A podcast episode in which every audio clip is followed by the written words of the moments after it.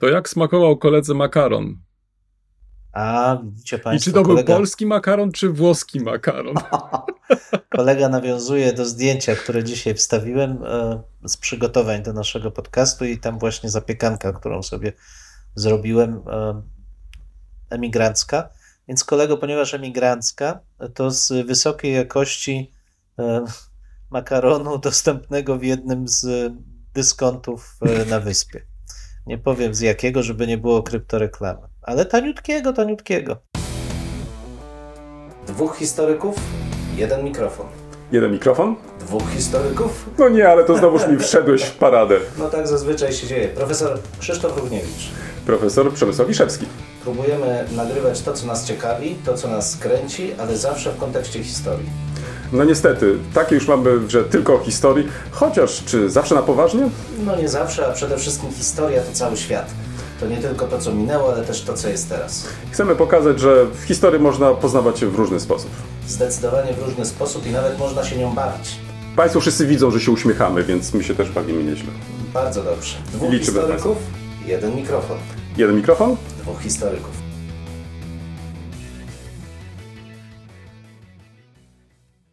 No dobrze, kolego, to skoro już e, w... Nie, ale nie, wróćmy, wróćmy. I smakował ci ten makaron, czy nie smakował? No, no kolego, to nie Bo nic nie powiedziałeś makaron, o no. smaku, wiesz, bo No to, dobrze, że no to- są takie i takie makarony, to, to wiemy. No tak, no ale to był makaron, który zapiekłem z tym, co miałem klasycznie w lodówce pod koniec e, tygodnia, w związku z A. zbliżającym się końcem tygodnia, czyli odrobina pieczarek, trochę kukurydzy, trochę pomidorów. To wszystko wymieszane z jajkami, oczywiście odpowiednio zrobiłeś sobie taką solem pizzę. pieprzem. To nie jest pizza, to jest zapiekanka. Do tego trochę sera pleśniowego ostrego, trochę cheddara i naprawdę wychodzi pierwszorzędne danie. No to dobrze, to powiem ci inaczej. To pewnie wyszedł ci tak zwany Eintopf. No właśnie tak sugeruję, ale to była raczej ein, ein kamionka niż Eintopf.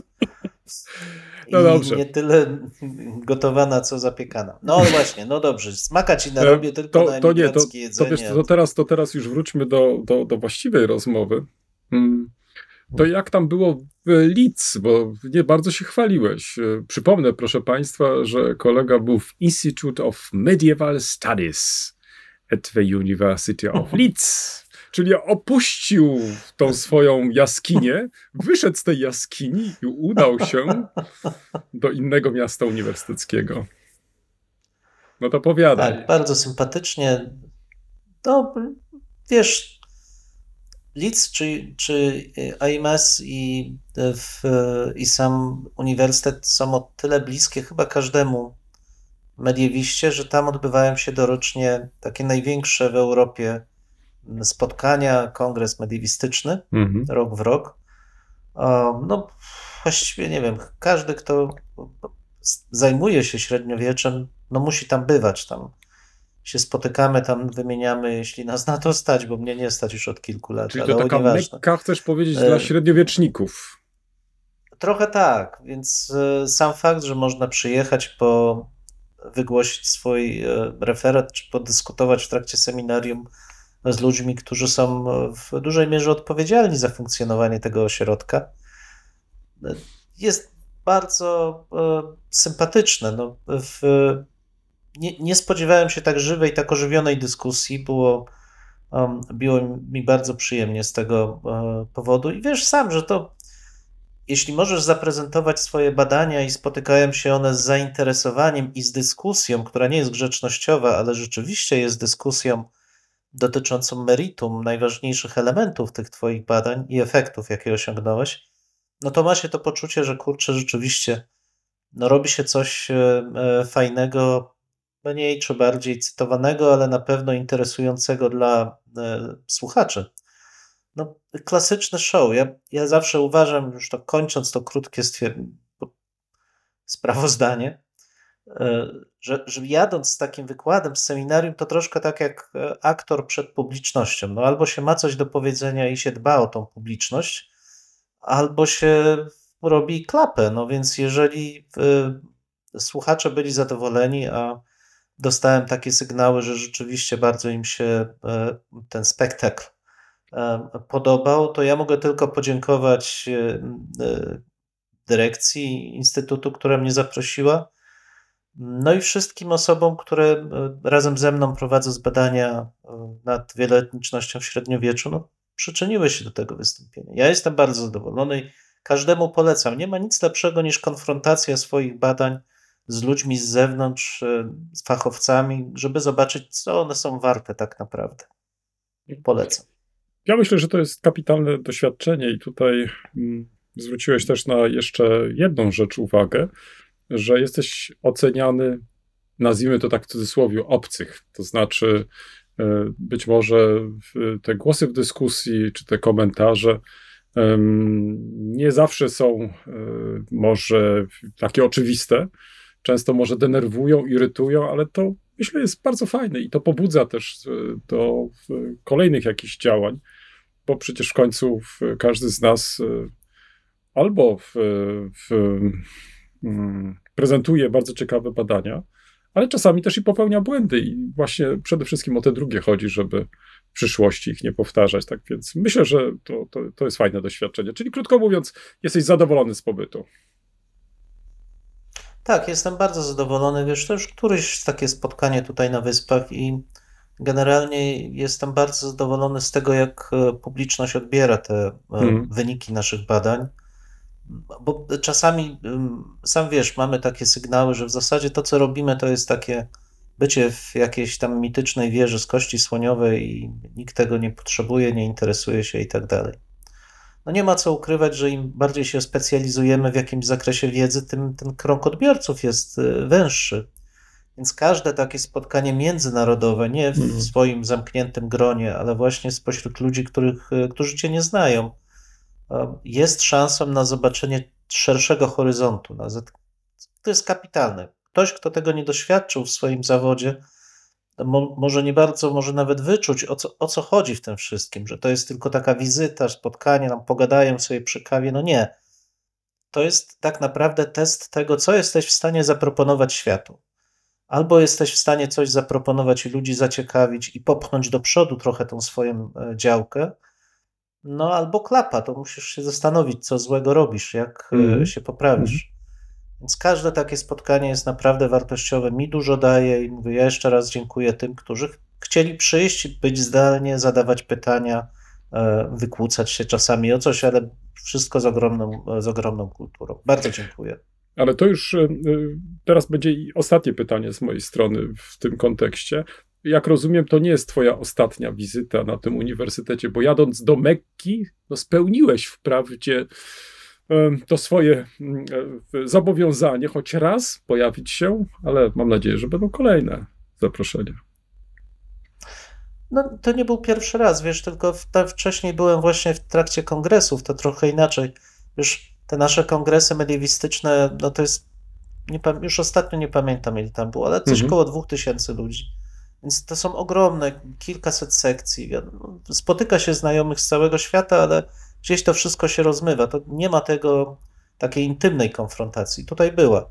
Więc e, jest to zupełnie inny sposób e, spotkania i jeszcze raz mówię, taki bardzo, bardzo dużo dający do myślenia o tym, co się robi i dla kogo się to coś robi. Dzwonimy? Zawsze. W takim razie dzwonimy. Ciekawostki, kolego. Co przygotowałeś na dzisiaj? Ciekawostki, Albo bo jak zawsze krótko. Ja... Tak, tak, jedna będzie. Tak, dzisiaj, dzisiaj będzie jedna, bo rzeczywiście tak troszkę byłem e, e, zakręcony akurat tym, co w tej chwili robię. No więc z tego e, fragment chciałem Państwu przekazać. A rzecz dotyczy sytuacji, jaka miała miejsce mm, na Wyspach w roku 1052. W tym czasie panował król Edward, być może znany jako Edward Wyznawca, który miał tą hmm, no, nieprzyjemność pokłócić się z najbliższym sobie rodem Godwinów, z którego wywodziła się między innymi jego żona zresztą. Wygnał tychże Godwinów, e, w zamian zaczął bardziej wspierać e, e, ludzi, których ściągał na wyspę z Francji. Tak, w największym skrócie, nie wnikając w szczegóły. No ale wygnał Godwinów, którzy bardzo szybko postanowili jednakowoż upomnieć się o swoje. No i wrócili do kraju. To też zresztą jest nawet, można powiedzieć, zabawne, jak te armie starały się spotkać, ale jednak tak, żeby się nie spotkać ze sobą, bo każda bała się, że no niestety nie jest prosta. Więc trochę się e, po tym wybrzeżu w, poganiali, no ale w końcu trzeba było stanąć do bitwy. Wydawać by się mogło, że Armia Królewska e, powinna e, bez problemu zwyciężyć e, wygnańca, nawet jeśli był on największym, największym możnowładcą w ówczesnej, na ówczesnej wyspie, no bo po prostu został tych, tego majątku pozbawiony, ale tak się nie stało. Godwin ściągnął w, do swojej armii osoby z różnych prowincji wyspy, które złożyły mu przysięgę e, wierności. To też zresztą jest ciekawe obserwować, jak kula śnieżna narasta, jak poszczególne e, ludy składają e, tą przysięgę. No i w końcu, stanąwszy przed tą armią królewską, okazało się, że jego armia ma bardzo dużą liczbę okrętów, to wszystko na Tamizie się dzieje, okrążyła okręty e, królewskie, no i król znalazł się w trudnej sytuacji. Miał co prawda armię, ale ona była na brzegu, a on sam z tymi okrętami był otoczony przez e, okręty wroga. No i jak na to patrzy e, kronikarz? Kronikarz, który jest królowi przyjazny, ale nie jest też nieprzyjazny Godwinowi, dlatego że syn tegoż Godwina zostaje za chwilę królem po śmierci Edwarda Wyznawcy Harold zostaje królem, no i kronikarz jest także jemu przychylny. No więc jak tu połączyć dwie rzeczy? No, wybrnięcie z tego jest, uważam, uważam, elementem mistrzowskim, bo kronikarz napisał, że te dwie armie stojąc naprzeciwko siebie, nagle stwierdziły, że nie chcą ze sobą walczyć. No bo y, jak to pięknie zawarł w kronice, nic ważniejszego nad swoich współrodaków nie można było w tej bitwie uzyskać. Czyli jeżeli dwóch Anglików się ze sobą bije, no to nic z tego dobrego dla tego, który wygra, nie wyjdzie. Bowiem, i to też bardzo ładnie było, zostało zawarte, jeśli będą ze sobą walczyć, to tylko szerzej uchylą drzwi do królestwa tym, którzy są spoza ich nacji. A tam chodziło o tych właśnie Francuzów. No i zgodnie z tym wytłumaczeniem, ponieważ nie chcieli ze sobą walczyć, bo reprezentowali jeden lud, król z e, możnowładcą, z Godwinem e, zawarł e, pokój, przywrócił go do wszystkich jego, do wszystkich jego majątków, wszystkich przywilejów, a wygnał Francuzów, czyli swoich najbliższych współpracowników. Czyli krótko mówiąc, kompletna klęska króla została tutaj przedstawiona jako jego działanie zgodne z duchem jedności Anglii. I to jest bardzo ciekawy e, fragment, ponieważ on pokazuje, w jaki sposób kronikarz stara się przekazać swojemu otoczeniu, czytelnikom przyszłym, że istnieje, jest bardzo silne, ba, jest najważniejsze coś takiego jak bycie Anglikiem. To wcale nie jest oczywiste, bo ta kronika, e, ona jest spisywana tam porcjami, porcjami już Będę o tym pisał, więc nie, nie, nie chcę tutaj się nad tym rozwodzić, ale jeszcze kilkadziesiąt lat wcześniej w kronice, która ona, której ta jest kontynuacją, e, rzecz wyglądała zupełnie inaczej. Były różne ludy, które się ze sobą zwalczały, tworzyły one jakąś wspólnotę angielską, ale bez żadnego wahania mordowały się nawzajem. A tutaj nie. Gdzieś ta zmiana zaczyna rzeczywiście zachodzić, i kronikarz stara się wykorzystać tą ideologię angielskości, żeby pokazać, że tak, ten lud angielski, ta ziemia angielska to jest największe dobro, które należy chronić i z którym nie można e, w żaden sposób e, konkurować. Troszkę w ten sposób właśnie rodzi się ta mitologia angielska, i w, choć pojawia się ona już u schyłku IX wieku, to właśnie wiek XI, połowa wieku XI jest tym momentem przełomowym, kiedy same te, te takie historyczne e, tożsamości ludów e, tworzących Królestwo Anglosaskie zaczynają zanikać na rzecz tworzenia się jednej tożsamości e, angielskiej. Krótko mówiąc, słowo, może wiele, w tym przypadku słowo kronikarza, w jakimś sensie stworzyło ten lud, czy też naród angielski w połowie XI wieku. No i taka ciekawostka z mojej strony. Ja nie bez powodu zapytałem cię o ten makaron, bo, bo tak trochę natchnęło mnie do tego, żeby ten temat jakoś tak trochę pogłębić. No i naprzeciw wyszedł mi jeden z polskich polityków. E, dodam partii rządzącej, nie będę przywoływać może imienia i nazwiska, który to postanowił mm, zastanowić się nad wyższością e, makaronu polskiego nad makaronem włoskim.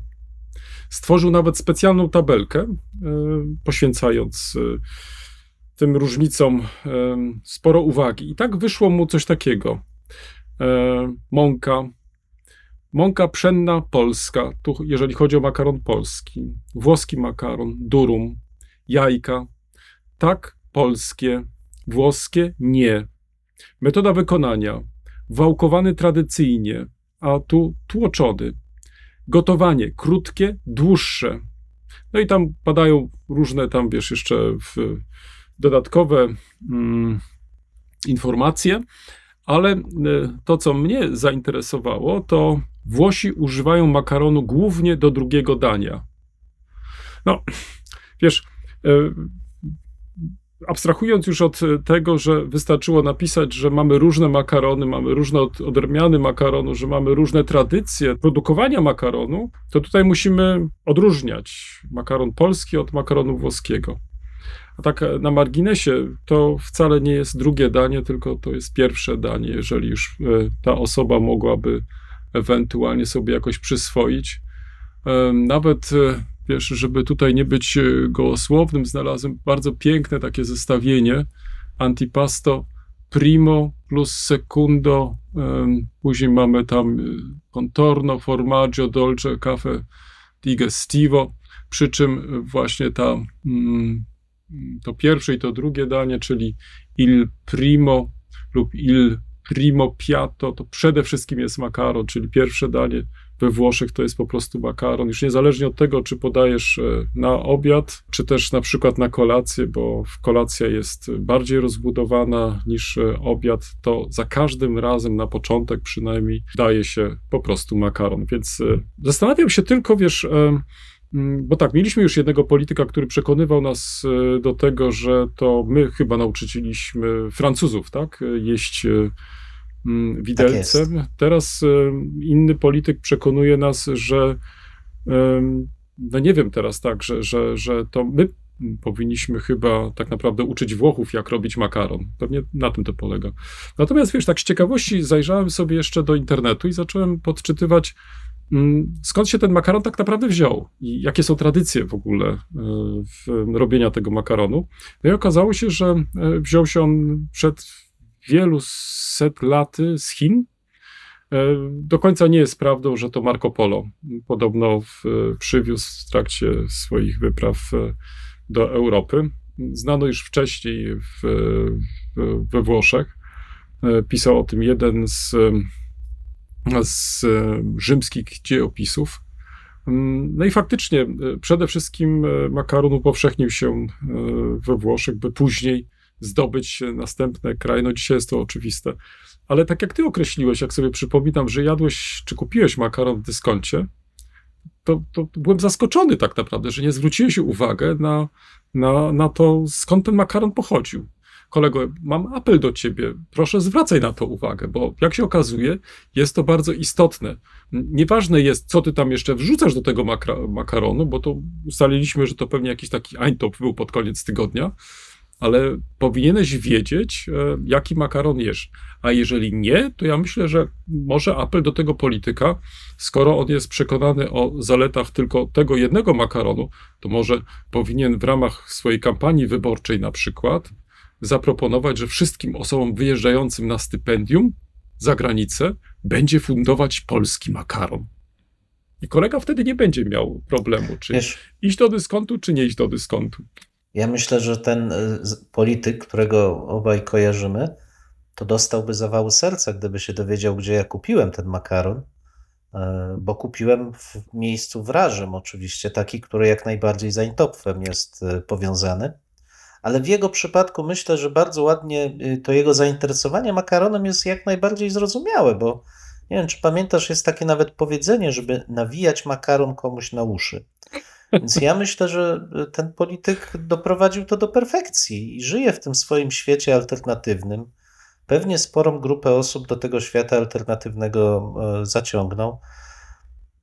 Ja mam wrażenie w ogóle, że polityka ostatnio coraz bardziej przypomina takie działania, które kiedyś kojarzyliśmy z jakimiś takimi przerażającymi sektami. No i Mm, trochę tak mm. jest, że ktoś tam guru mówi, ktoś tam słucha. Hmm. Makaron na uszy, proszę Państwa. Do sprawy polityków i programów jeszcze wrócimy, także to tak e, trochę chciałem e, uprzedzić e, nasze następne rozważania. Ale zanim do tego dojdzie, lektury kolego.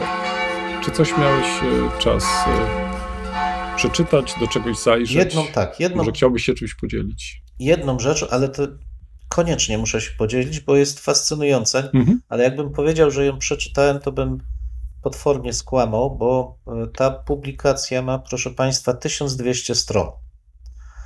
1200 stron. No i co można na 1200 stronach o czym opowiadać? Otóż można opowiadać o niedźwiedziu i człowieku. O, E, Szwedzkie, tak, zespół, który w zasadzie był e, związany chyba najbardziej z klimatami nordyckimi, ale bardzo różnorodny, obejmujący kilkadziesiąt osób, opracował taką pozycję Burnt Human Facets of Multi-Layered Relationship from Past Recent Times with Emphasis on Northern Europe, czyli człowiek, e, przepraszam, niedźwiedź i człowiek, no, fragmenty e, wielopoziomowych relacji e, od e, przeszłości do czasów współczesnych z naciskiem na północną Europę. No i faktycznie w, ta konferencja miała miejsce bardzo dawno temu zresztą, bo tak dopiero patrzę, że ona była między 16 a 18 października 2019 roku, więc 4 lata. No to jednak jest trochę czasu, ale w tej książce, która składa się z kilku takich jakby tematycznych e, części, odnajdziemy nieprzebrane źródło rozmaitych elementów pokazujących funkcjonowanie e, niedźwiedzia e, w Europie. Powiedzmy sobie szczerze, to jest głównie jednak e, Europa. Troszkę jest tutaj biologii w, pokazujących różne rzeczy związane z funkcjonowaniem tych zwierząt, genetykę, życie społeczne, w, strategie rozmnażania, takie mniej lub bardziej ciekawe rzeczy. Ale potem zaczyna się coś, co z punktu widzenia człowieka jest chyba e, najważniejsze, choć tamte oczywiście dopełniają tą ludzką historię. No więc pomijając e, e, rozmaite rzeczy związane z polowaniami czy z relacjami między człowiekiem i funkcjonowaniem tych zwierząt w świecie człowieka, to nawet jest taki artykuł Post-Human em, wyobrażenia, działalność i łowy w wczesno-nowożytnej Anglii. No, można.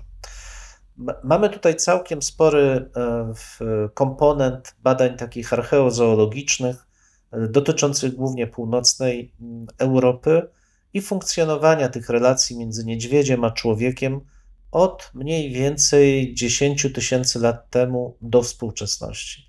No więc nie, niesamowite źródła. Faktem jest, że większość książki skupia się w, także w tej części stricte historycznej, to jest tom drugi zwłaszcza, na funkcjonowaniu w północnej Europie, ale tom trzeci zawiera także szersze spojrzenie. Między innymi jest tutaj rozdział Jurgena Udolfa Słowiańska nazwa niedźwiedzia. mhm. Polecam.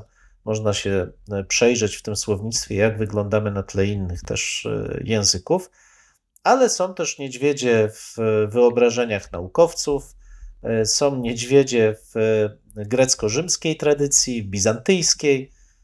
Wreszcie są niedźwiedzie z szerszej perspektywy. I tutaj mamy przeróżne opowieści dotyczące funkcjonowania między innymi w bajkach rosyjskich, ale również w sztuce włoskiej, na przykład, jak były przedstawiane, czy wreszcie obecność tychże niedźwiedzi w kulturze ludów tych pierwszych, tak zwanych pierwszych ludów północnej, północnej Ameryki. No i teraz pytanie, jaka jest wartość takiej publikacji? No bo to jest temat, który można by nieskończoność prowadzić. No, niedźwiedziologię można by spokojnie mhm. jako nową dziedzinę e, wiedzy ustanowić, ale jest fascynujące móc zobaczyć te wszystkie relacje między człowiekiem a wybranym, bo oczywiście to mógłby być orzeł, to mógłby być jakikolwiek z tych drapieżnych zwierząt, które przyciągają wyobraźnię człowieka, jako reprezentant taki w, tego świata e, natury mamy niedźwiedzia i poprzez te relacje ludzko-niedźwiedzie możemy śledzić, czego człowiek potrzebuje, czego mu brakuje, jak wykorzystuje. To zastosowanie niedźwiedzia do celów symbolicznych, religijnych e, jest tak szerokie we wszystkich kulturach, że no można się zastanowić, co by było, gdybyśmy komara na przykład potraktowali, czy komar. Komarologia mogłaby taka występować. To myślę, że mniejsze pole do popisu trochę, ale mimo wszystko to skrzyżowanie człowieka z światem e, natury w, pod postacią niedźwiedzia dla mnie było fascynujące. Dla tych, którzy zajmują się zwłaszcza północną Europą, myślę, że to będzie książka obowiązkowa. Dla wszystkich pozostałych wydaje mi się, że świetne źródło do przejrzenia się w tym, czego człowiekowi brakuje, jak stara się uzupełnić swoje wyobrażenia o świecie, no właśnie wykorzystując do tego tą łapę niedźwiedzia. I tyle z mojej strony. Ja natomiast, jak sobie być może przypominasz, być może także przypominają sobie Państwo, anonsowałem mm, książkę wydaną przez IPN. Autorem jest e, Adam Pleskaczyński, to jest obecnie dyrektor Biura Edukacji Narodowej e, Instytucie Pamięci Narodowej. Napisał, czy właściwie wydał książkę pod tytułem Czas Bestii. Terror w okupowanej Polsce 1939-1945. Jest to, trudno nazwać to faktycznie albumem zdjęć, bo, bo w, to raczej jest jakaś taka opowieść o okupacji z wykorzystaniem zdjęć. Zamieszczono tutaj ponad tysiąc takich e, zdjęć, zaraz o tym, ale może najpierw kilka E, słów o zawartości. Autor tutaj podzielił na kilka rozdziałów, i tutaj mamy takie rozdziały jak inwazja barbarzyństwa, likwidacja elit, czystki etniczne między wyzyskiem a zagładą, total, totalny terror, zagłada Żydów, bestie do końca. I tak dla porządku publikację tą jeszcze uzupełnia bibliografia, czy też właściwie wybór bibliografii, ale także i wykaz e, źródeł mm, ikonograficznych. To, co może warto y, tutaj jeszcze dodać, to przedmowę napisał premier Mateusz Morawiecki oraz y, prezes Instytutu Pamięci Narodowej. I co to jest za książka, co to jest za publikacja? Otóż y, według tych rozdziałów, każdy ma jeszcze podrozdziały, autor wybrał z kilkunastu tysięcy e, zdjęć, ponad tysiąc, które tutaj opublikowano, a które są dowodem zbrodni, zarówno niemieckiej, jak i radzieckiej. Ja z rozmysłem używam tego określenia radzieckiej, a nie sowieckiej, bo to nadal mnie po prostu razi, ale to już e, jest może mój tylko problem. W każdym razie autorowi nie chodziło tutaj o to, ażeby pokazać jeden i drugi zbrodniczy system, raczej e, skoncentrował się na pokazaniu zbrodni niemieckich, a uzupełnił je o zbrodnie radzieckie. I zdjęcia, które tutaj zamieszczono, w większości są to zdjęcia e, czarno-białe. Tutaj też nie należy się dziwić. E, takim materiałem wtedy fotograficznym dysponowano. Pojedyncze zdjęcia mm, są w kolorze. Oprócz tego publikacja ta została uzupełniona o ilustracje, które zostały wykonane mm, przez e, osoby, które przeżyły mm, te zbrodnie po wojnie, narysowały, wyrysowały te wydarzenia, ponieważ do nie wszystkich miejsc udało się zebrać materiał zdjęciowy, dlatego też dodano także zdjęcia wykonane już po II wojnie światowej, na przykład e, e, w kontekście ekshumacji, tak więc e, te zdjęcia uzupełniają ten materiał. I muszę Ci powiedzieć, że mm, nie tylko wczytałem się w tą publikację, ale też obejrzałem sobie te zdjęcia. I teraz nie ukrywam, że e, autor Adam Pleskaczyński stara się nam pokazać trochę warsztat, to znaczy stara nas e, się poinformować, e, jakie kryteria zastosował, wybierając takie, a nie inne materiały dalej z jakich materiałów mógł skorzystać. Tutaj podkreślał, że w niektórych przypadkach nie było to możliwe. Musiał sięgać na przykład po zdjęcia propagandowe, taka, żeby móc na przykład ten temat tutaj tak, a nie inaczej ująć. No i właściwie tutaj w tym momencie mogłem postawić kropkę, ale z tą książką mam duży problem. To znaczy, mam wrażenie, że ona się wpisuje E, w tą bardzo antyniemiecką narrację. To znaczy, nie ma w tej publikacji takiego, bym powiedział, większego zróżnicowania. To znaczy, jest to publikacja, która po przejrzeniu już kilku właściwie pierwszych e, mm, rozdziałów strasznie męczy. To znaczy, nagromadzenie zbrodni jest tutaj tak ogromne, że nie jesteś w stanie faktycznie e, dalej mm, analizować te, te problemy. Nie jest to w żaden sposób też opracowane, to znaczy są tylko krótkie informacje dotyczące miejsc, wydarzeń, osób.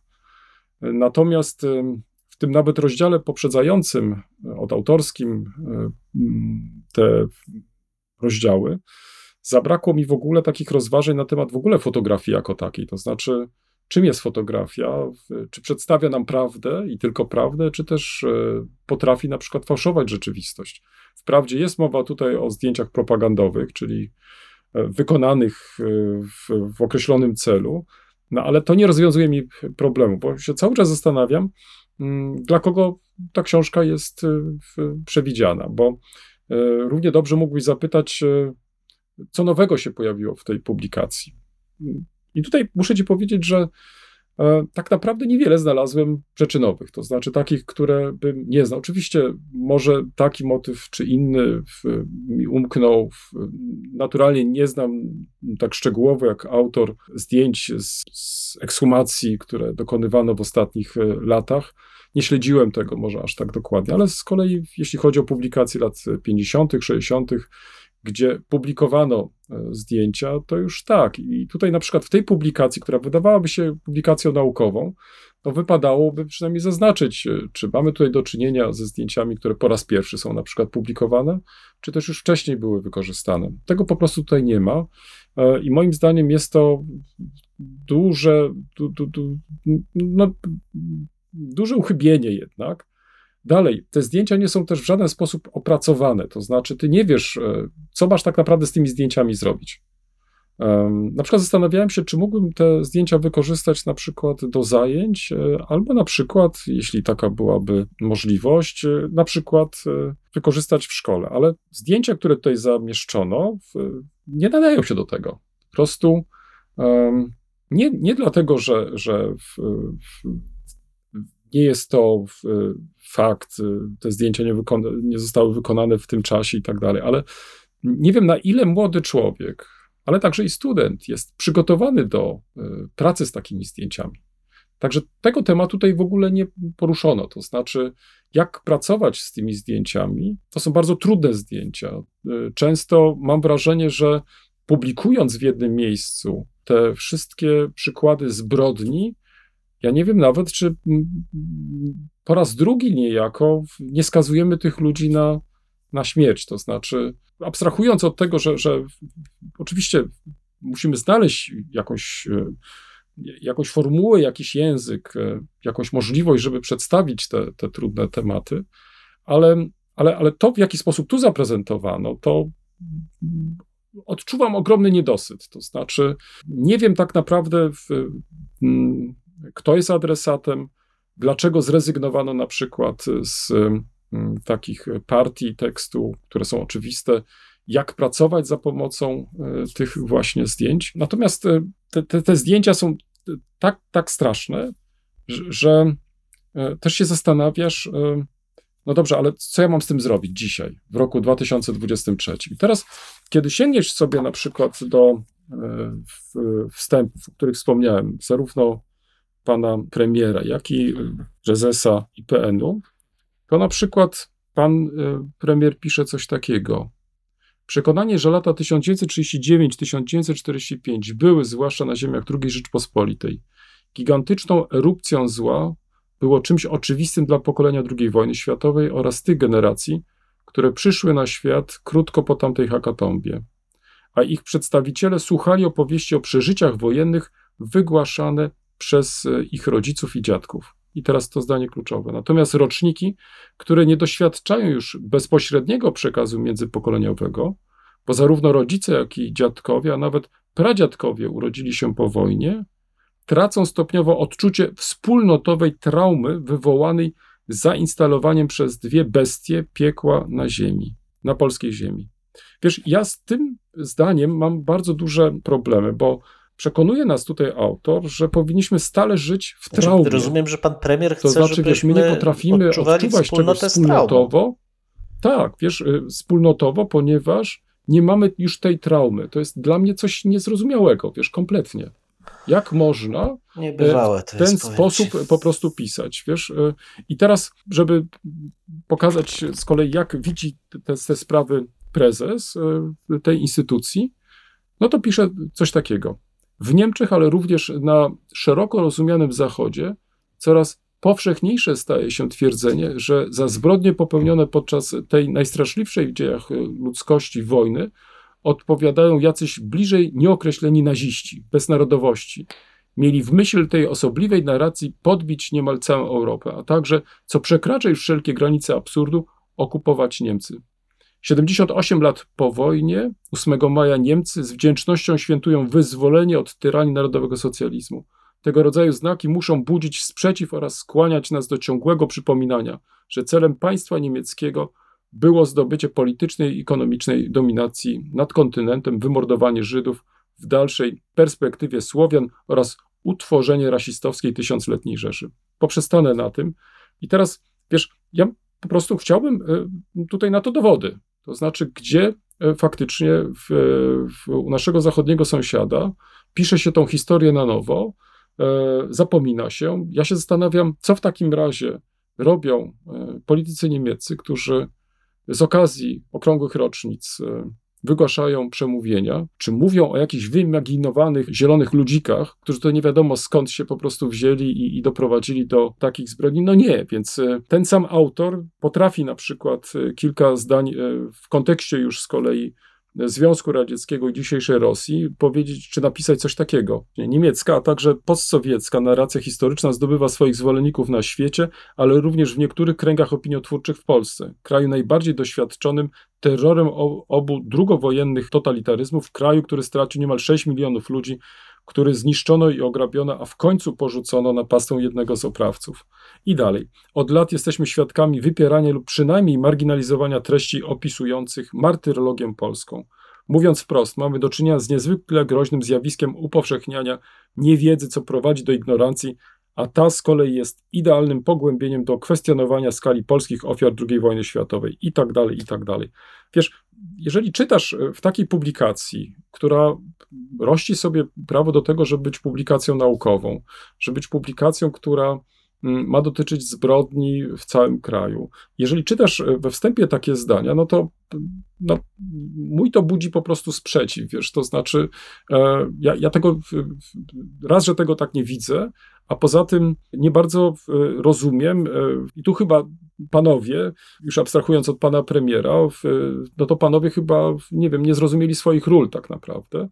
I teraz kolejna kwestia, która tutaj może, żeby już zakończyć e, wątek albo tą część rozważań, to może warto tutaj też zaznaczyć, że od lat 70., a zwłaszcza już w latach 80., istniała też taka tendencja w polskich badaniach, ażeby pokazywać, że ta okupacja miała różne oblicza że byli tacy Niemcy i tacy Niemcy, że byli na przykład tacy Polacy i tacy Polacy. Tu w tej książce tego w ogóle nie znajdziesz. To znaczy, jest to taki bardzo jednostronny, bardzo negatywny obraz, który po zapoznaniu się z tą publikacją praktycznie pozostawia cię bez jakiejś takiej odpowiedzi, po co ta książka się pokazała. To znaczy, czemu ona ma służyć, do czego masz ją wykorzystać. Nie chcę powiedzieć, że, że, że miejscami nie jest to ciekawa książka, że, że przynosi ciekawe materiały, ale jeżeli spojrzysz na całość, to nie wiem, jaki był sens e, drukowania tej publikacji i wyłożenia naprawdę ogromnych pieniędzy, żeby taką publikację stworzyć, bo ona jest wydana i bardzo starannie, w dużym, duży format. Zdjęcia są, na ile to jest możliwe, wydane też e, w dużym formacie. Nie wiem. Nie ja, ja mogę powiedzieć tak, że z tego, co, co, co przekazałeś, to na pewno wyłania się pewna beztroska osób, które były za to odpowiedzialne, i to jest przykre, bo to jest bardzo poważny temat, bardzo delikatny, bardzo wrażliwy. Od strony takich etycznych zobowiązań historyka, trudno mi sobie wyobrazić, no można porównać tylko z badaniami nad zagładą. I podejście do tego w sposób aż tak beztroski, czyli, przepraszam, e, taka, to jest pornografia cierpienia. Znaczy, pokazuje się w jakimś celu, który gdzieś tam ktoś ma, czyjeś cierpienie, żeby przyciągnąć uwagę i zrealizować ten cel. Ale to nie jest, to nie jest cel badań historycznych. Mm, mm. To jest coś dla mnie niepojętego. Jeżeli przyświecały temu jakieś naprawdę cele dokumentacyjne, to takie publikacje robi się powściągliwie. Na pewno nie, nie premier, na pewno żaden oficjel. To jest publikacja, która jest poprzedzona merytorycznym wstępem, bardzo dokładnym omówieniem, bo tak jak wspomniałeś, publikacja fotograficzna jest źródłem bardzo skomplikowanym do wykorzystania, ale przede wszystkim epatowanie cierpieniem, czyimś cierpieniem, no bo przepraszam, ale do mnie wizja wspólnotowej traumy, w której wszyscy uczestniczymy, jest, jest tak przerażająco niekompetentną wypowiedzią, że aż brakuje hmm. mi słów. Ja już nie mówię nawet o oburzeniu zrównywania siebie z ludźmi, którzy wtedy cierpieli. To w ogóle jest dla mnie nie. Jak można w ogóle tak myśleć? Ale okej. Okay. Natomiast od strony czysto takiej etyki badacza, to ja jestem po prostu przerażony. Hmm. Że coś takiego po prostu nie uchodzi. No, czym innym jest publikowanie tego typu materiałów ze względów naukowych, co powinno być robione tak, jak rozmawialiśmy, pamiętasz kiedyś o wydaniach Mein Kampf, że czym innym jest wydanie bez komentarza, właśnie po to, żeby jak najwięcej osób kupiło książkę i zrealizowało jakiś cel. Wtedy merkantylny, tu domyślam się, że polityczny a czym innym jest szacunek dla ludzi, którzy cierpieli i odpowiednie przekazywanie wiedzy o tych ludziach, którzy cierpieli. Nie o nas, nie o naszych celach, tylko o tych ludziach. No ja jestem zbulwersowany, hmm. ci Miałem jeszcze inne lektury, ale to może zostawię na następny raz. Chciałbym, żeby może to, co powiedzieliśmy teraz, trochę mocniej wybrzmiało, bo wiesz, e, to, to nie jest pierwsza publikacja wydana przez, przez IPN, która, która budzi mój, mój e, sprzeciw, ale myślę, że też już powinniśmy zacząć otwarcie wyrażać swoje e, zaniepokojenie, niezadowolenie, bo to po prostu E, nijak się ma faktycznie do badań historycznych e, i zamiast e, wyjaśniać pewne problemy, tłumaczyć, to mamy do czynienia z, z jeszcze większą polaryzacją właściwie stanowisk. I tak jak wspomniałem, ja wcale nie jestem przekonany, że to, co tutaj się ukazało, że w dużej części te materiały nie były wcześniej publikowane, że Inni badacze nad tą problematyką nie pracowali. Choćby wystarczy wymienić publikacje sprzed wielu lat naturalnie, ale ponieważ nie mamy lepszych opracowań, to nadal do tej książki sięgamy profesora Madajczyka, poświęconą policji okupacyjnej mm, niemieckiej podczas II wojny światowej, ale także przecież i profesora Łuczaka i tak dalej, i tak dalej. I myślę, że tutaj sporo znajdziemy e, nazwisk osób, które jeśli nie zajmowały się całością tego problemu, to w, pisały na temat poszczególnych regionów i tak dalej, i tak dalej. I naturalnie wykorzystywały też e, zdjęcia jako materiał ilustracyjny, ale to się działo jednak w jakimś kontekście, to znaczy nie pozostawiano tego bez e, jakiegoś komentarza. Natomiast tutaj mamy nagromadzenie zdjęć, e, no, które, które no, przerażają, to znaczy przerażają i, i, jesteś bezradny, nawet nie wiesz, co masz po prostu z tym zrobić, wiesz, bo, bo wiesz, brak mi nawet słów, szczerze mówiąc. Także... No ale znowu widzisz, to myślę, że dotykamy, dotykamy już na koniec tylko problemu tej różnicy między historykiem i badaczem etycznym, badaczem historii i osobą, która działa w imię no, polityczne, to znaczy tego, co się nazywa polityką historyczną. No bo jeśli publikuje się taką publikację, to tak od strony czysto um, komunikologiczne, jeśli można tak powiedzieć, no, no to zawsze się patrzy, co ma być celem tej publikacji, do kogo ona jest zwrócona, jaka obudowa informacyjna temu towarzyszy, że pozwala to gdzieś umieścić. A z tego co rozumiem tutaj, no jest to publikacja, która ma pokazać całkiem słusznie, bo tak, no to nie jest sprzeczne z prawdą. Cierpienia ludzi, którzy znaleźli się pod okupacją obu stron, ale ten, ta wybiórczość i brak komentarza powoduje, że wykorzystuje się to jako narzędzie, co zresztą z tych przemówień wstępnych bardzo wyraźnie widać, jako element polemiki politycznej dzisiaj. Zresztą z urojonym przeciwnikiem, ale to już jest inna mm, rzecz. Mm, mm. No mówię, ja jestem zawstydzony. Znaczy, nie wyobrażam sobie, żeby historyk mający warsztat historyka, ten, który złożył przysięgę doktorską, był w stanie coś takiego z czystym sumieniem opublikować. No ale życie. Dzwonimy. Chcielibyśmy porozmawiać o. Tak, kolega dzisiaj zagaja. Tak, tak, mogę to spróbować zrobić. Nie wiem, na ile mi się to uda. Zastanawialiśmy się nad tym, ponieważ znajdujemy się w takim bardzo gorącym okresie kampanii wyborczej. I wydawało nam się, że będzie rzeczą dobrą, jeżeli zastanowimy się, ile miejsca poświęcają różne ugrupowania polityczne, które w tych wyborach e, wystartowały, czy też e, za chwilę będziemy oddawać na taką czy inną partię, czy takie czy inne ugrupowanie będziemy oddawać głos. E, jaką rolę w programach tych partii pełni historia? I może trochę szerzej, bo to w, w, może się ktoś odpowiedzieć, no zaraz, ale przecież historia nie jest tutaj rzeczą najważniejszą, to, to w końcu jest tylko być może jeden z elementów. Jakie są też pomysły na mm, przyszłą edukację, na poprawę tej edukacji, dalej na przykład także na poprawienie sytuacji w, w nauce? I tutaj sięgnąłem do programów wszystkich partii i ugrupowań i muszę ci powiedzieć, że wyłania się bardzo ciekawy obraz. Ja nie wiem, jakie twoje jest wrażenie, ale jeśli chodzi o ten pierwszy problem, czyli obecność historii, to poza prawem i sprawiedliwością, gdzie te, te wątki historyczne, ale w kontekście bardziej oskarżycielskim pojawiają się faktycznie, to w przypadku innych ugrupowań historia praktycznie nie pojawia się. No przynajmniej takie miałem wrażenie, chyba, że faktycznie chodzi o bardzo konkretne działania naprawcze w szkołach. To znaczy, na przykład y, Platforma Obywatelska będzie się domagała usunięcia mm, przedmiotu historia i teraźniejszość. Y, temat został poruszony w kontekście polityzacji szkoły.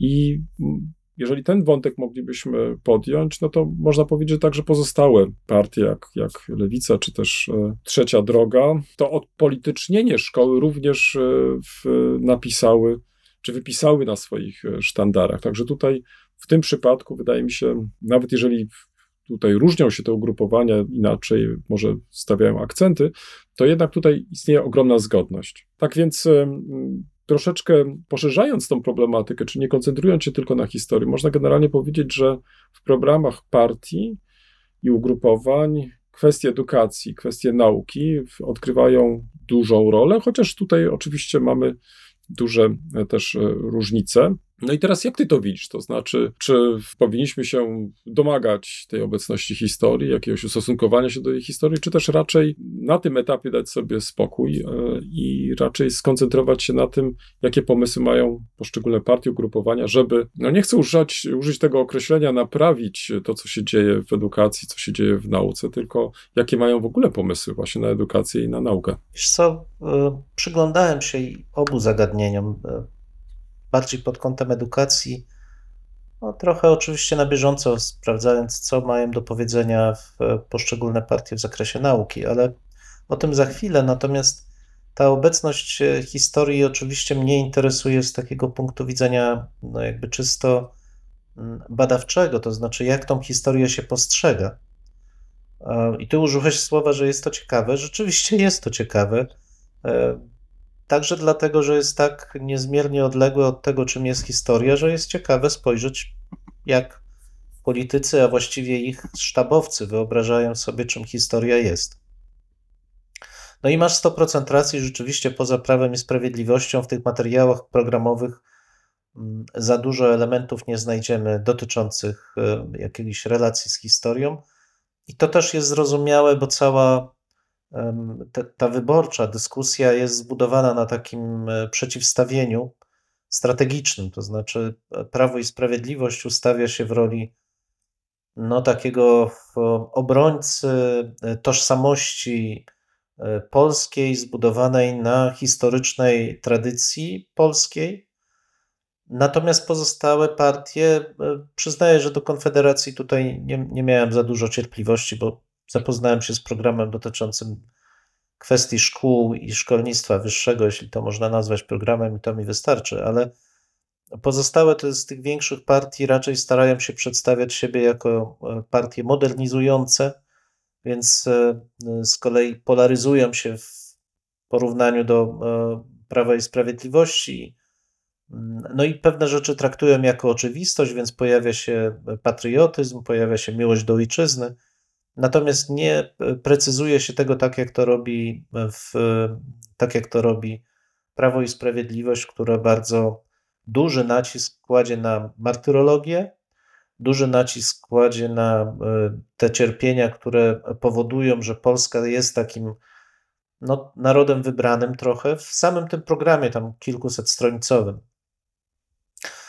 I co ciekawe, dla, e, czy jakby jest to konsekwencją e, w tej nie wiem, czy sprawdzałeś, jak w warstwie retorycznej w tych programach funkcjonuje hmm. historia, i tu no, Prawo i Sprawiedliwość e, okazuje się wielkim wielbicielem historii jako argumentu. To znaczy, dla e, Prawa i Sprawiedliwości, może dla autorów programu Prawa i Sprawiedliwości, tak.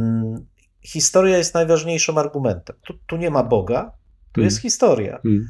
Zdecydowana większość e, tej takiej frazeologii triumfalistycznej, w, podsumowującej te 8 lat rządów partii, no można by streścić stwierdzeniem: Nie było lepiej w historii niż wtedy. Ten moment, że po raz pierwszy w historii, największe w historii, mm. najlepsze w historii, on jak mantra w tym programie się przewija, co pokazuje, że jest to taki obraz, który chcą zbudować e, twórcy tego programu w umysłach odbiorców że jest to partia, e, która jest zupełnie wyjątkowa, a jednocześnie troszkę, jak pamiętasz, te marksistowskie prawa rozwoju historycznego. Tak. No ona mm, chwyciła mm. historię, ona mm. ujeżdża tą historię, ona wie, co trzeba zrobić, żeby osiągać coś, co będzie dla e, Polski najlepsze w historii podkreślanie jednocześnie tych e, wątków, takich wyjątkowości polskiej historii, bo oprócz tej martyrologicznej strony e, jest kilka, ale naprawdę niewiele takich elementów e, wskazujących na pozytywne treści, na przykład stwierdzenie, że mamy republikanizm, że Polska jest kolebką demokracji republikańskiej, jakoś tak to jest określone w stylu tych współczesnych pojęć politologicznych no, ma pokazać e, Polaków jako e, tych, którzy znajdują się zawsze w zagrożeniu, to też jest bardzo wyraźne, w zagrożeniu potęgami obcymi, ci obcy się tam czają z każdej strony, a Polska nauczona, czy Polacy nauczeni doświadczeniem historii muszą się przygotować na najgorsze więc muszą być uzbrojeni, muszą być chronieni przez służby mundurowe najlepsze na świecie i tak dalej. A do tego edukacja ma im pomagać w ten sposób, że ma wzmacniać tożsamość. Hmm. I ta edukacja tożsamościowa jest tutaj na wiele sposobów e, przedstawiana. Pozwól to może taki króciutki cytat, e, żeby to w jakiś sposób zilustrować. E, w podrozdziale naród, czytamy coś takiego. Naród rozumiany jako wspólnotę kultury, języka, doświadczenia historycznego, tradycji politycznej i wartości cywilizacyjnych jako wspólnotę losu. Bez poczucia więzi narodowej nie ma silnego państwa. Jednocześnie naród potrzebuje państwa, by trwać, rozwijać się i zapewniać bezpieczeństwo wszystkim członkom wspólnoty. I dalej. Z tej przyczyny przeciwstawiamy się wszelkim próbom ideologicznym zmierzającym do niszczenia wspólnot narodowych i zastępowania ich sztucznie tworzonymi konstruktami ideologicznymi. To wszystko jest wytłuszczone. I na koniec e, takie stwierdzenie. Opór wobec najeźdźców zakorzeniony w przywiązaniu do polskiego dziedzictwa pozwolił narodowi, to wszystko jest duże litery tak na marginesie, narodowi, przetrwać terror II wojny światowej i lata komunistycznej dominacji nad Polską. Patriotyzm i katolicyzm były ideowym duchem, który pozwalał walczyć żołnierzom niezłomnym i opozycji antykomunistycznej, doprowadzając do powstania Solidarności i zmian po 1989 roku. Przy czym co warto jeszcze zwrócić, na co zwrócić uwagę, że ten rok 89 bardzo ciekawie jest interpretowany, to znaczy jest właściwie cały rozdział poświęcony temu, jak e, widzi ta partia, czy też autorzy tego programu, te zmiany, które w Polsce nastąpiły. Więc e, z jednej strony faktycznie można powiedzieć, że mamy do czynienia z bardzo spójnym takim ujęciem e, w tej, tej wizji takiej historiograficznej wręcz z drugiej tak strony. W, historiozoficznej. Mm, historiozoficznej, masz rację, oczywiście. A z drugiej strony w, mm, jest to taka próba też zawłaszczenia dla siebie tej historii. To znaczy, że tak naprawdę to my mamy prawo wykładać tą historię, to znaczy, jak ona była i jaka ona jest i do czego chcemy nawiązywać do jakich tradycji, do, do jakiego rozumienia narodu, rozumienia państwa na przykład i tak dalej, i tak dalej. Tak, i wiesz co, no, no, patrząc przez ten pryzmat z kolei na to, w jaki sposób e, chce się, czy planuje się podejść do e, znów edukacji i do, e, i do szkolnictwa wyższego w związku z tym, no bo to jest związane hmm. też z historią oczywiście, no to tu nie ma zaskoczenia. To znaczy to, co prezentowała e, strona rządowa przez te 8 lat, a dobitnie już w ostatnich latach, e, znajduje też odbicie w tym programie. Tu nie ma niczego nowego, to jest kontrola, wzmożenie kontroli, e, jeszcze większa ideologizacja nauczania, skoncentrowanie na takiej edukacji tożsamościowej. Ja hmm. tak jak uważam, że to budowanie tożsamości, utrzymywanie tożsamości, to są wszystko bardzo ważne rzeczy, bo spójność społeczna od tego zależy. Tyle tylko, że tożsamość nie jest jedna, nie ma jednej narodowej tożsamości i nic więcej. Jest cały ogrom tożsamości, które ludzie posiadają, z którymi się identyfikują, płynnie przechodzą z jednej do drugiej. Czego tutaj w ogóle nie ma. Hmm. Znaczy, to, to jest e, program kompletnie oderwany od rzeczywistości społecznej tak jak w warstwie historycznej jest to historia alternatywna zupełnie, e, tak i w tej warstwie jakby wybiegającej w przyszłość dokładnie coś takiego obserwujemy. Natomiast patrząc, no i tyle na ten temat, bo hmm. już to nie myślę, się rozwodzić, ale patrząc na to, Słusznie. co proponują inne partie, to w, też widać z drugiej strony, że w ich rozumieniu znowu ten pierwiastek modernizacyjny różnie wygląda. Jeśli chodzi o edukację szkolną, to najbardziej spójna e, naprawdę bardzo kompetentna wizja została zaprezentowana przez tę trzecią drogę. Z jednym, z jednym wyłączeniem, bo to jest bardzo wizja nowoczesna, stawiająca na takie liberalne podejście do edukacji, bez oczywiście bez rezygnacji hmm. z drugiej strony ze wspólnego kwantum pewnej wiedzy, które dzieci powinny pozyskiwać.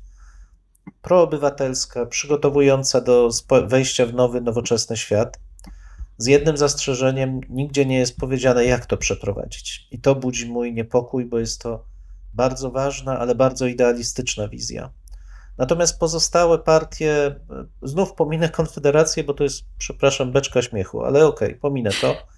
Natomiast jeśli chodzi o e, e, koalicję obywatelską i w lewicę, to dałoby się to sprowadzić do tego, że no, zapewnimy większą ilość pieniędzy e, w edukacji o, i w, odideologizujemy ją. Hmm. I to są takie dwa postulaty, dość zresztą tak oszczędnie przedstawione. Ja nie mówię, że one nie są ważne, one są bardzo ważne. E, myślę, że na chwilę obecną, przy tym kryzysie, jaki mamy w finansowaniu usług publicznych, to w zasadzie każda sfera publiczna by się pod tym podpisała. Tak. Bo naprawdę ta zapaść jest dramatyczna, jeśli chodzi o systemowe finansowanie usług publicznych. Hmm. Natomiast jak ma wyglądać w szczegółach ta zmiana, nie mam pojęcia. Przy czym, wiesz, tutaj różnica jest taka, ta nasza rozmowa przecież nie ma dotyczyć tego, jakie są nasze preferencje, to myślę, jest to nasza osobista mhm, sprawa, natomiast absolutnie. nas bardziej interesuje tutaj y, to, jakie pomysły się zgłasza. I na przykład w przypadku wspomnianej przez ciebie koalicji obywatelskiej, to tutaj y, całkowita zgoda, to znaczy jest mowa wręcz, y, co się chce zrobić w tych pierwszych 100 dniach, bo, bo to jest chyba też różnica do tych innych programów, to znaczy tak. tutaj wybierając e, takie czy inne tematy, chciano od razu dać e, nam pewną perspektywę. To znaczy, że jest e, tych pierwszych 100 dni i w ciągu tych pierwszych 100 dni, zobaczcie, to chcemy po prostu zrobić. Ja myślę, że mm, niektóre może są na wyrost jednak, ale, ale to dobrze, że pracuje się tutaj za pomocą czasu. To znaczy, że, że to nie jest tak, że na całą kadencję to rozkładamy, tylko to jest to, czym zajmiemy się w pierwszej kolejności. I no to na przykład to, co nas szczególnie interesuje, czyli wzmocnienie autonomii uczelni, tutaj czytam z programu, Koalicji Obywatelskiej, zabezpieczenie apolityczności szkół wyższych. No uważam, że to jest coś bardzo ważnego. No i ta zapowiedź, że zwiększenie finansów, o czym przed chwilą mówiłeś, to też jest ważna zapowiedź, no ale przekonamy się, w razie wygranej, w, w, czy zostanie to w jakiś sposób e, zrealizowane. Ale dla mnie jest jeszcze inna rzecz nie mniej ważna, i to jest też ciekawe, że mowa jest tutaj o uzdrowieniu mechanizmów ewaluacji nauki, czyli to, o czym wielokrotnie rozmawialiśmy, tak zwanej punktozie, czyli zweryfikujemy wykaz czasopism, jak tu czytamy, punktowanych przy poszanowaniu ustawowej roli Komisji Ewaluacji Nauki. I zobacz, zapowiedź jest kolejnej reformy chyba, bo, bo te zmiany chyba zaszły już tak daleko, że bez e, takiego poważnego zastanowienia się, co, co zrobić, jak ta nauka w przyszłości ma wyglądać, no to raczej trudno będzie robić tylko takie kosmetyczne zmiany, bo one chyba niewiele przyniosą dobrego. Wiesz, ja cały czas myślę jednak o tym kontekście historycznym, bo ja mógłbym dużo mówić o tym, jak ja widzę te propozycje, ale to, tak jak mówisz, to nie jest kwestia naszych preferencji, nie o to w tym chodzi.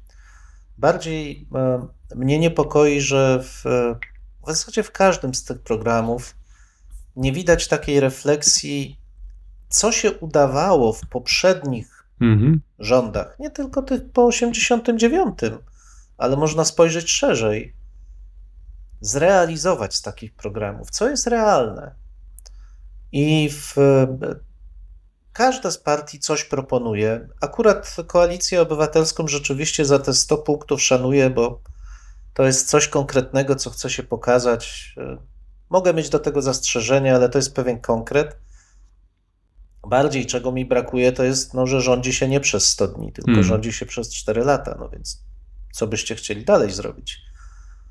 Ale brakuje mi tutaj refleksji. Jeżeli ktoś mówi, że w ciągu 100 pierwszych dni uzdrowi mechanizmy dotyczące finansowania albo uzdrowi ewaluację jakości badań naukowych, i tak samo jest w przypadku edukacji i tak dalej, to brakuje mi trochę refleksji, jak długo trwały poprzednie reformy, ile trzeba czasu, żeby przygotować dobre dokumenty legislacyjne jakie są skutki pośpiesznych reform.